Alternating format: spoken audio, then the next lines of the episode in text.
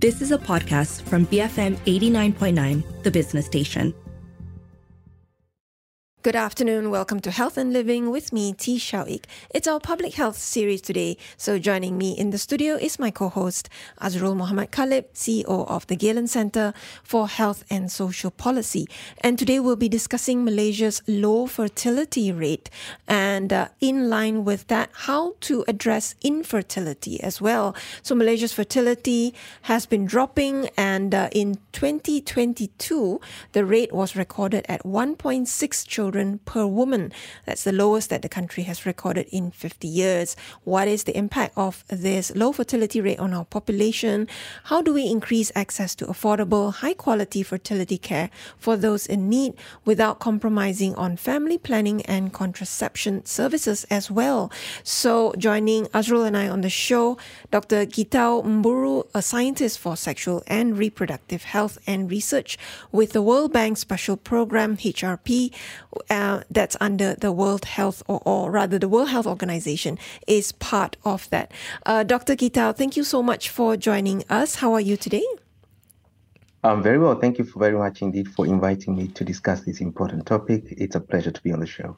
And uh, our lines are open, and uh, you can also WhatsApp us with your questions or your thoughts. The number to call is 03 You can also WhatsApp our U mobile number 018 or tweet us at BFM Radio. Azrul, if I can actually get you to set the stage first and uh, look at that, um, our discussion today in the context of that number I quoted 1.6 children per woman. Uh, why is this of concern? Well, we? Uh, one of the uh, interesting trends that we've seen over the past uh, several years is this uh, decline in, in fertility rate. And in 2021, it was 1.7. A few years ago, it was 2, and then it became 1.7. And now the latest data is 1.6 and this is the lowest uh, recorded in I think around 60, 50 years. 50 I think. years. 50 years, and um, the replacement uh, for a population is around 2.1 uh, children per woman. So basically, uh, today we are at a situation where you could theoretically say that we are not having enough children to replace the existing population. So. Um, the World Bank uh, indicated um, several years ago that Malaysia had already transitioned to an aging nation uh, in 2020. So basically, we're seeing around 7% of its population uh, now age 65 and above. So if you think about how uh, a society, a country is very dependent on its ability to be competitive, to have an economy that is run by a pool of people, human resources that's able to be trained, skilled, and run the economy and so forth. So what's happening today is that there are more and more people uh, who are reaching retirement age and therefore coming out from the workforce and not being replaced, which means it has a real impact on the sustainability of you know the, the economy, the future. What, what what does it impact on services? How do we uh, generate revenue?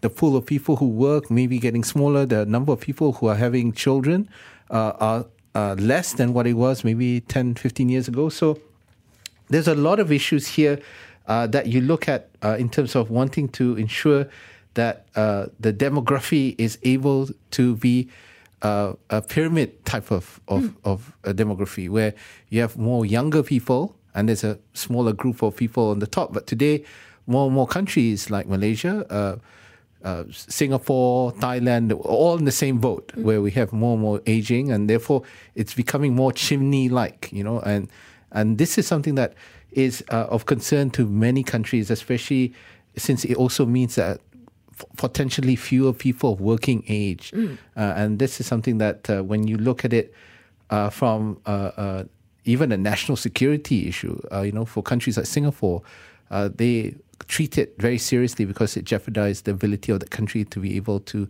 even exist. Mm. And uh, who better to give us, uh, broaden it out into a global view uh, than Dr. Gitau as well? Um, can you continue the thread of what Azrul was saying in terms of that impact um, of decreasing fertility rates on a population, on, on a national population? Well, yeah, thanks very much indeed. I think you know, having accurate estimates of where uh, total fertility rates are going is, is really important for planning. And this is because total fertility rates have and the shifts and the changes in them have implications not just on socio-economic health needs, education, uh, family planning, fertility care, and a lot of other sectors. Now, just to, to to mention maybe one or two things before I continue with the implications, we know that Malaysia is not really isolated in this situation. Uh, when I think the, the, the, the, statistics for Malaysia have been given, but at a global level, we have seen consistent declines of fertility since 1950s. In fact, um, in 1950, the average number of children that a woman had during her reproductive life was five, and that declined globally to about 2.3 in 2021, and it is estimated to reach 2.1 by 2050. So this is something that we are seeing in a lot of countries. In fact, today, for most, nearly two thirds of the global population in the world is living in a country or a territory where the lifetime fertility is below 2.1 births per woman, which is roughly what is required to really have um, zero growth in in the long run in the population. So the point here to make is that Malaysia is not alone. It's something that we are seeing in a lot of other areas in Western Europe, Japan, South Korea. Many countries are having this decline. Now, the important point also to note is that is that fertility is is really as a result of people's decision um, that they make in terms of how many children they want to have, when they want to have children, and how many they want to have. It can include decline, I mean, uh, changing or postponing how many, postponing having children, having fewer children. So the implications to come to the point that was just raised now, in terms of health, for example, we do know that when populations uh, change and when older people become more and more, uh, the health needs change because you get you get you get to a point where you actually need more services for older people, geriatric services, for example. Um, we also know that in relation to uh, other facilities for economic development or for education, similar trends or similar changes need to be made in the environment. In relation to health, um, we are suspecting that the increases in people who are older than 65 will require health needs that relate to older populations. It will require better responsive systems to diseases of, diseases of old people. It will require adjusting, adjusting the national insurance scheme so that they respond better to the needs of old population. So in many ways, there are many implications, but specifically on health, it will require health systems to really shift their service provision so that they can better need, uh, respond to the needs of older people. In addition, as you rightly mentioned, um, health services need to respond to people's desires in terms of how many children they want to have. And I think this is really important to place it right at the center of this discussion. What really is important is to recognize that there will be people in uh, in Malaysia, for example, now that require to have services so that they can have children, and there will also be people who may also require services so that they can also limit how many children they want to have. So specifically in terms of uh, increasing ability for people to access reproduction, reproductive assisted reproductive technology, it is of course important to ensure that we are uh, or the country is investing in services that can can enhance ability of people to have children. Mm. Okay. Um, I wanted to. Um, I guess the if we talk about services and what do we need to do to improve access. Um, I, guess maybe a starting point before we get there would also be understanding why people are making these decisions uh, to either postpone, delay, or limit the number of children. And as you said, rightly so, uh, this is the decision of um, a woman and her partner and their family. What is driving low fertility rates? And uh, before we, we start talking about what we can do about it. Thank you. Um, actually, that's a simple yet very complicated question. And this is because we know that at the individual level, a person makes a decision uh, whether to have children now, whether to have children later, and they may take into consideration a number of issues that inf- influence those decisions, right? Uh, but at the like at the population level, the analysis that we make in terms of looking at where the uh, total fertility rates are going is a totally different um, analysis, which may not necessarily be directly related to each individual person's decisions. What we can say is that uh, one, we, we can look at the characteristics of countries where there is low fertility rates for us to get an idea about what are the reasons why, what are the reasons which are driving changes in fertility. And maybe there are about four or so uh, important characteristics in these uh, in these countries. Um, so countries or regions or territories that have low fertility rates tend to be places or countries where there is low child mortality. Child mortality is very low. So that means that people may decide to have fewer children because they know that the current children they have will possibly survive. And this is in line with the demographic transition theory. And I'll explain that, which, which really says that countries will move from a situation where they have high fertility and high mortality to a situation where they have low mortality and low fertility. And this is really where this is the transition we are seeing in a number of countries, including Malaysia, right? So one is low child mortality. The second feature that's common to these countries is enhanced or universal access to education, particularly for women, for both sexes, of course, but also particularly for women.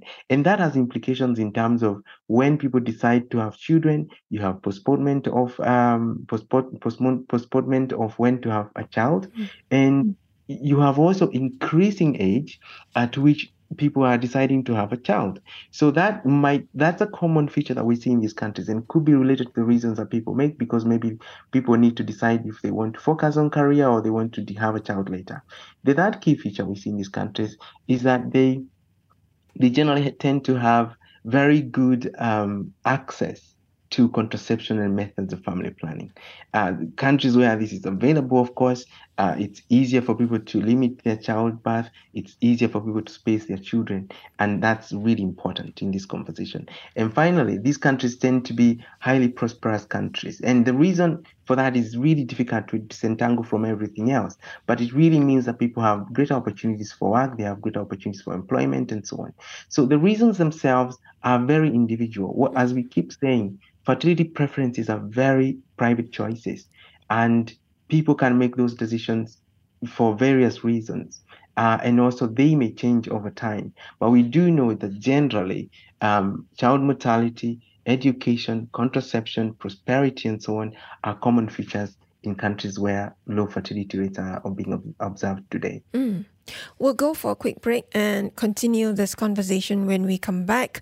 Dr. Gitau Mburu, sexual and reproductive health and research scientist with the World Bank Special Program HRP, World Health Organization, and my co-host Azrul Muhammad Khalib from the Galen Center for Health and Social Policy, joining me for the public health show today where we are discussing Malaysia's low fertility rate. Stay tuned. We'll be right back on Health and Living, BFM 89.9.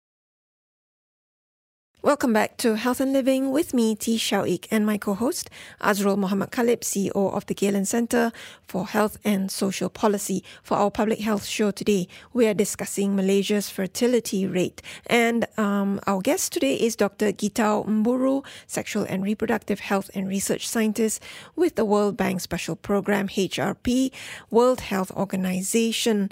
Um, do call us or text us if you have questions, 03 900 is the number to call, or you can WhatsApp 018 789 8899. Azrul. I think we've got to go back to the. Uh, to some of the data from Malaysia to have a look at where we are on this and, and to see why it means so much and what does it uh, have implications for Malaysia. And you see that back in 1970, it was actually 4.9 um, children per woman. And, you know, when we look at where we are today at 1.6, a lot of people are, are asking, you know, what, what's happening? Are uh, men and women becoming more and more infertile? And therefore, there is this uh, fundamental misunderstanding right now in terms of the, w- mm. the difference between infertility and unplanned or planned pregnancies. Yes, know? and there's also a lot of uh, the social uh, implications on women um, wanting to be career minded, oh, yeah. or um, you know, a, a, lot of the, the the burden is placed on women as well. And absolutely, and if you look at the the uh, breakdown in terms of where we are, if we look at the ethnic um, groups, yeah, of, and, and this is back to the DOSM data, the Department of Statistics data, you find that among the ethnic groups, you find uh, Malays having the highest TFR at, at around 2.1, uh, which is actually the replacement rate. Uh, with the Chinese, it's around 0.8. And so, you know, where why are we here? And the reason why is precisely what was mentioned by the doctor just now about how the socio-economic status of a country is linked back to this issue of uh, the fertility rate. You see that in countries where there's more economic progress, there's more educational opportunities, the opportunities to be part of the economy, women are being part of the workforce and so forth. The decision to have fewer children is linked to that because, you know, uh, families no longer uh, necessarily can have like four children, for example, uh, and, or four or five children, because it not just represents a burden on the women, it's also an economic burden for the family, and it does cost money, it does cost time, and that is over a duration of time. So, what I want to emphasize here is that it's not a bad thing necessarily to see this happen, because we saw re- recent announcements in the budget putting more money and emphasis on fertility treatments, and here lies the issue. It's not necessarily about the challenge or inability to conceive or to have children. It's really about whether or not sometimes the decision to want to have children.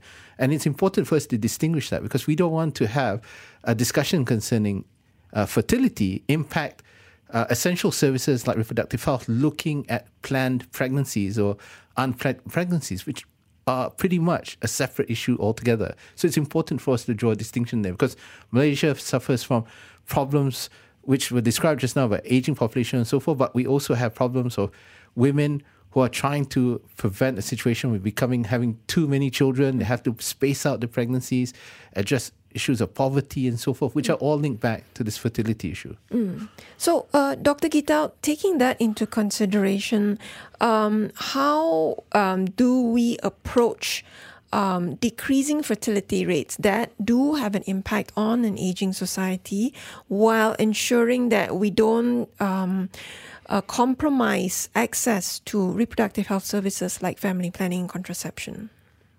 Yeah, that's a very important point. And I think really the answer, partly at least, lies in recognizing that fertility goals and preferences is a right for every person, and that there will be people who require uh, to have help in order to limit their births, whereas at the same time there will still be people who require services in order to actually have children.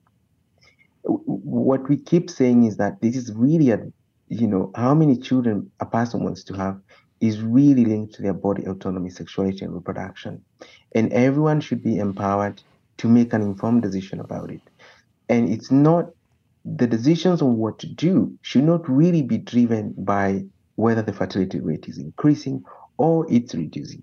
And in other words, what I'm saying is that um, the, the the trends in fertility rates should not be used as a reason either to really force or overemphasize or limit access to either contraception or fertility care. What we need to think about is what do the populations really need? Um, the World Health Organization really focuses on ensuring that there is optimum health for each person. And as you have rightly stated, I mean, there are benefits and massive benefits for that come to an individual in terms of health, to an individual who is able to access contraception. We know that contraception, contraception is is is is a life-saving intervention. It reduces maternal mortality. It increases uh, ability for women to participate in labor. Uh, it also and uh, and actually enhances uh, household income. So it has a lot of benefits, including for children. And in the same way, and so we need to make sure that those benefits continue to be reaped for every individual who wants to actually limit their children. We also know, on the other hand, that infertility is a significant problem because it causes mental health problems. It is associated with anxiety, with depression. It causes increases in intimate partner violence. And in many, many cases, it's stigmatized and people are really uh, having difficulty in terms of coping within their social environment because of infertility. So at the same time, we also need to think about infertility needs to be responded to for that individual who wants to have a child because it's their right to decide if and when to have a child. And what it is that we need to do needs to respond specifically to that person. Now, at the country level, you will have lots of different uh, fertility preferences. You have people who are trying to limit there, but while others are trying to have a child. And as you rightly say, Azrul, it is important to make sure that we are not seeing these two issues as competing or even as mutually exclusive. The country's health system needs to respond to the needs of the population, and those needs may coexist in a way, for example, that means that there will be people that require contraception and family planning, and others will require fertility care at the same time. Mm. And how good a health system is, it is its ability and responsiveness to respond to each of these people um, uh, and make sure that they have they have their their their health uh, health services met and their fertility preferences um, met. There are many people who are not really able to do so. For example, in Malaysia, you still have a, a sizable population of people who have unmet need for family planning. I think that the last time this was 25% of married women who are uh, sexually active want to limit their family, but they haven't been able to do that. And you also have a good sizable population that have infertility. So again, it's about responding to this uh, for, at an individual level, recognizing that it's really a right uh, and uh, a good responsive system, uh, health system is one that can be able to help people to achieve their reproductive uh, goals. Mm. You know, I, I can't uh, uh, agree more with Dr. Gitau's points there, especially in terms of how I'm reminded that in Malaysia, 70% of the population access publicly funded health services, and a lot of lower income women from lower income households, people disadvantaged, uh, people with the inability to afford uh, fertility but also planned uh, pregnancy services uh, uh, depend on government services for these purposes. Even in you know in having an implant or IUD or having basically the ability to control their their pregnancies is an essential necessity. It's it's something that needs to happen, and sometimes it is between life and death. And if you look at Malaysia's maternal mortality rate, which has been, you know, floating around 20, 21 per 100,000 women, and recently had a spike uh, of up to even 60, there is a concern here. There is a correlation here that if women are not able to manage their pregnancies properly, therefore it could end up with uh, uh, certainly morbidity on the mm. part of women, but also even cost their life. And uh, we need to ensure that these services are fully supported and funded. So fertility, we definitely need to be able to address, but we should be able to uh, discuss it in a proper manner. Uh, meaning, we talk about choice. I think Dr. Gitau mentioned choice many times, you know, but not everybody has the ability to make that choice. In fact, fertility treatments very often are out of pocket payments, right? And it may cost quite a bit. Uh, in Malaysia, we're very fortunate. Uh, the uh, LPPKN, under the Ministry of Women, Family, Community Development, it's the National Population Family Planning exactly. Board. Yeah. Very mouthful. I sometimes yeah. forget what it is in English. It actually has quite a number of services under it. And it provides these services since the 70s, you know, and it provides for now both women and men mm. to be able to address their fertility needs, uh, to be able to address their ability to conceive. So uh, these are uh, population, uh, these are subsidized, taxpayer subsidized services, and we need to make sure that uh, they are able to be there for people who need it. And let's not look at this as, as a pressure on women to have more children, mm. which is very important for us to emphasize here because sometimes when we talk about fertility, the blame is, is pointed at women. This Always. is why, you know, mm-hmm. women are more educated, go back to workforce, this is why they should stay at home. No, this, this is rubbish. You know, we should focus on being able to ensure that people have the right and choice to be able to have children if they want it. Mm. Dr. Gitau, I want to get your thoughts. If we look beyond health factors, though, and we have discussed how uh, reasons to uh, decide on the number or whether to have children are very much dependent on your socio-economic situation, income levels, even whether you can access parental leave, um, mm. childcare services. So, if we look beyond what the health sector um, can provide, what else do we need to address to um, support people's um, reproductive and fertility decisions? Well, I, I just want to mention that um, one, as I think Azrul has said, we as a global community have committed to achieving universal access to sexual and reproductive health and health for all. And one of the critical points that I'd like listeners to take from this conversation is that family planning and fertility care are, are both part of you know, sexual reproductive health. And so we need to look at health holistically. In fact, WHO defines health as the complete, phys- uh, complete physical, mental, and social well-being. And so we need to kind of think holistically in terms of in terms of health that way. Now, as you uh, as as I think as you have mentioned, there are a number of uh, interventions that can be made. And of course, I agree entirely that providing health uh, fertility care in a public hospital, for example, is good because it, it, increases. And what we have seen from the evidence is that it it reduces the cost, it increases access access, and, and it's very important to continue to make sure that those services are attained by people without increasing um, financial hardship. Now, in terms of what really countries can do. There are there are lots of interventions that have been tried in in many countries, but one of the po- points to be made here is that all of these interventions, whether it's cash transfers, whether it's parental leave policies, whether it's you know providing uh, subsidization for childcare, or whether it's making sure that people retain re-employment rights after uh, after maternity and so on. All of these uh, interventions are really put in place because they are trying to solve a barrier that people have identified as preventing them from being able to achieve their goals.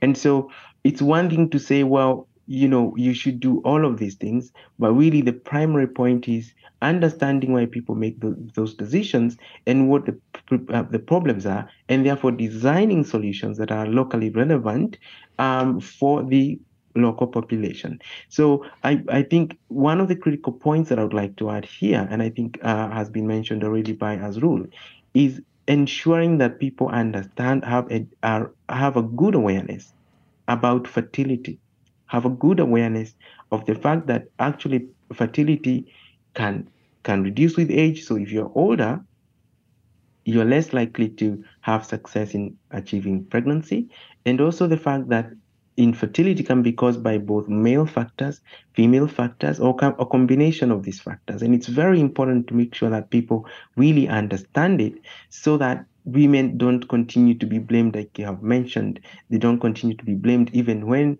uh, men also contribute to uh, infertility. In fact, in our analysis, male factors contribute to about 43%, mm. either partly or either alone or in combination with female factors, but they contribute to about 43% of infertility. So the, we need to make sure that there is increasing awareness and we need to strengthen education awareness raising interventions to ensure that people understand fertility and age and very and, and, and infertility.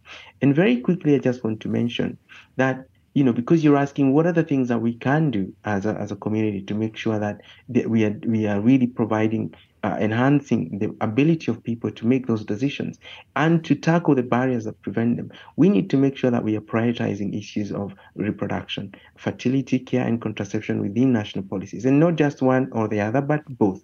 And we need to make sure that we are reducing the costs for these interventions. I mean, whether it's contraception or fertility care, fertility care, especially IVF, tends to be very expensive. And therefore, reducing the cost is going to be extremely essential. We also need to make sure that we are combat, combating harmful gender norms and inequity. As you've mentioned Azrul, we know, and I, I gave statistics earlier. In fact, I think about 36% of women who are infertile or who are in an infertile couple generally tend to experience intimate partner violence even when they don't know the cause, right? So we need to ensure that we are tackling harmful gender norms, which mean that women continue to be disproportionately affected or blamed for infertility, even when maybe their partners are also contributing. And we also need to address um, gaps in data. Uh, right now, you know, fertility, I mean, you, you have provided very good data in terms of where the, the, the, trends for, for total fertility are going.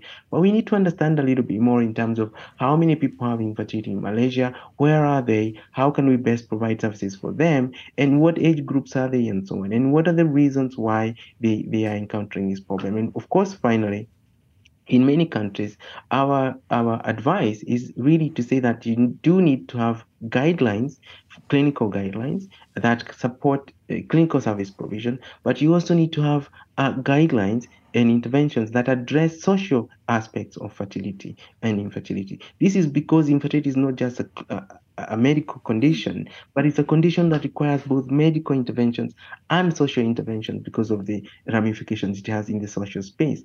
And finally, of course, we need to address the causes of infertility uh, whether it's STI, social, uh, sexually transmitted infections, whether it's unwanted pregnancies, you know, which can lead to unsafe abortions, and recognizing the, the great impact that women-specific conditions such as endometriosis or PCOS have on reproduction. And we are not doing a good job in many countries. In fact, in many countries, some of these conditions that affect women are hardly um, ever provided with the kind of highlight that they exactly. need. And, and we see that, and this is where the role of education comes in, and greater emphasis of this of this of these uh, uh, problems in in policy, in resource allocation, and healthcare provision. Mm, absolutely, um, better recognition even among healthcare practitioners. I think that is still an area that needs um, you know constant conversations when it comes to women's reproductive problems and disorders as well. Unfortunately, we have to wrap up with Dr. Gitau. Thank you so much for sharing your thoughts with us today, Dr. Gitau. Thank you very much indeed. It's been a pleasure. Thank you for having me on the show. Thank you very much. That was Dr. Gitau Mburu, sexual and reproductive health and research scientist with the World Bank Special Program, HRP, World Health Organization. Um, do stay tuned uh, to uh, Health and Living here. Azrul and I will come back from the break to look at the appointment, or rather reappointment, of Datuk Sri Dr. Dzulkefly Ahmad as Minister of Health in the recent cabinet reshuffle by PM10 and what our new minister will need to focus on on. We'll be right back on Health and Living, BFM 89.9. You have been listening to a podcast from BFM 89.9, the business station. For more stories of the same kind, download the BFM app.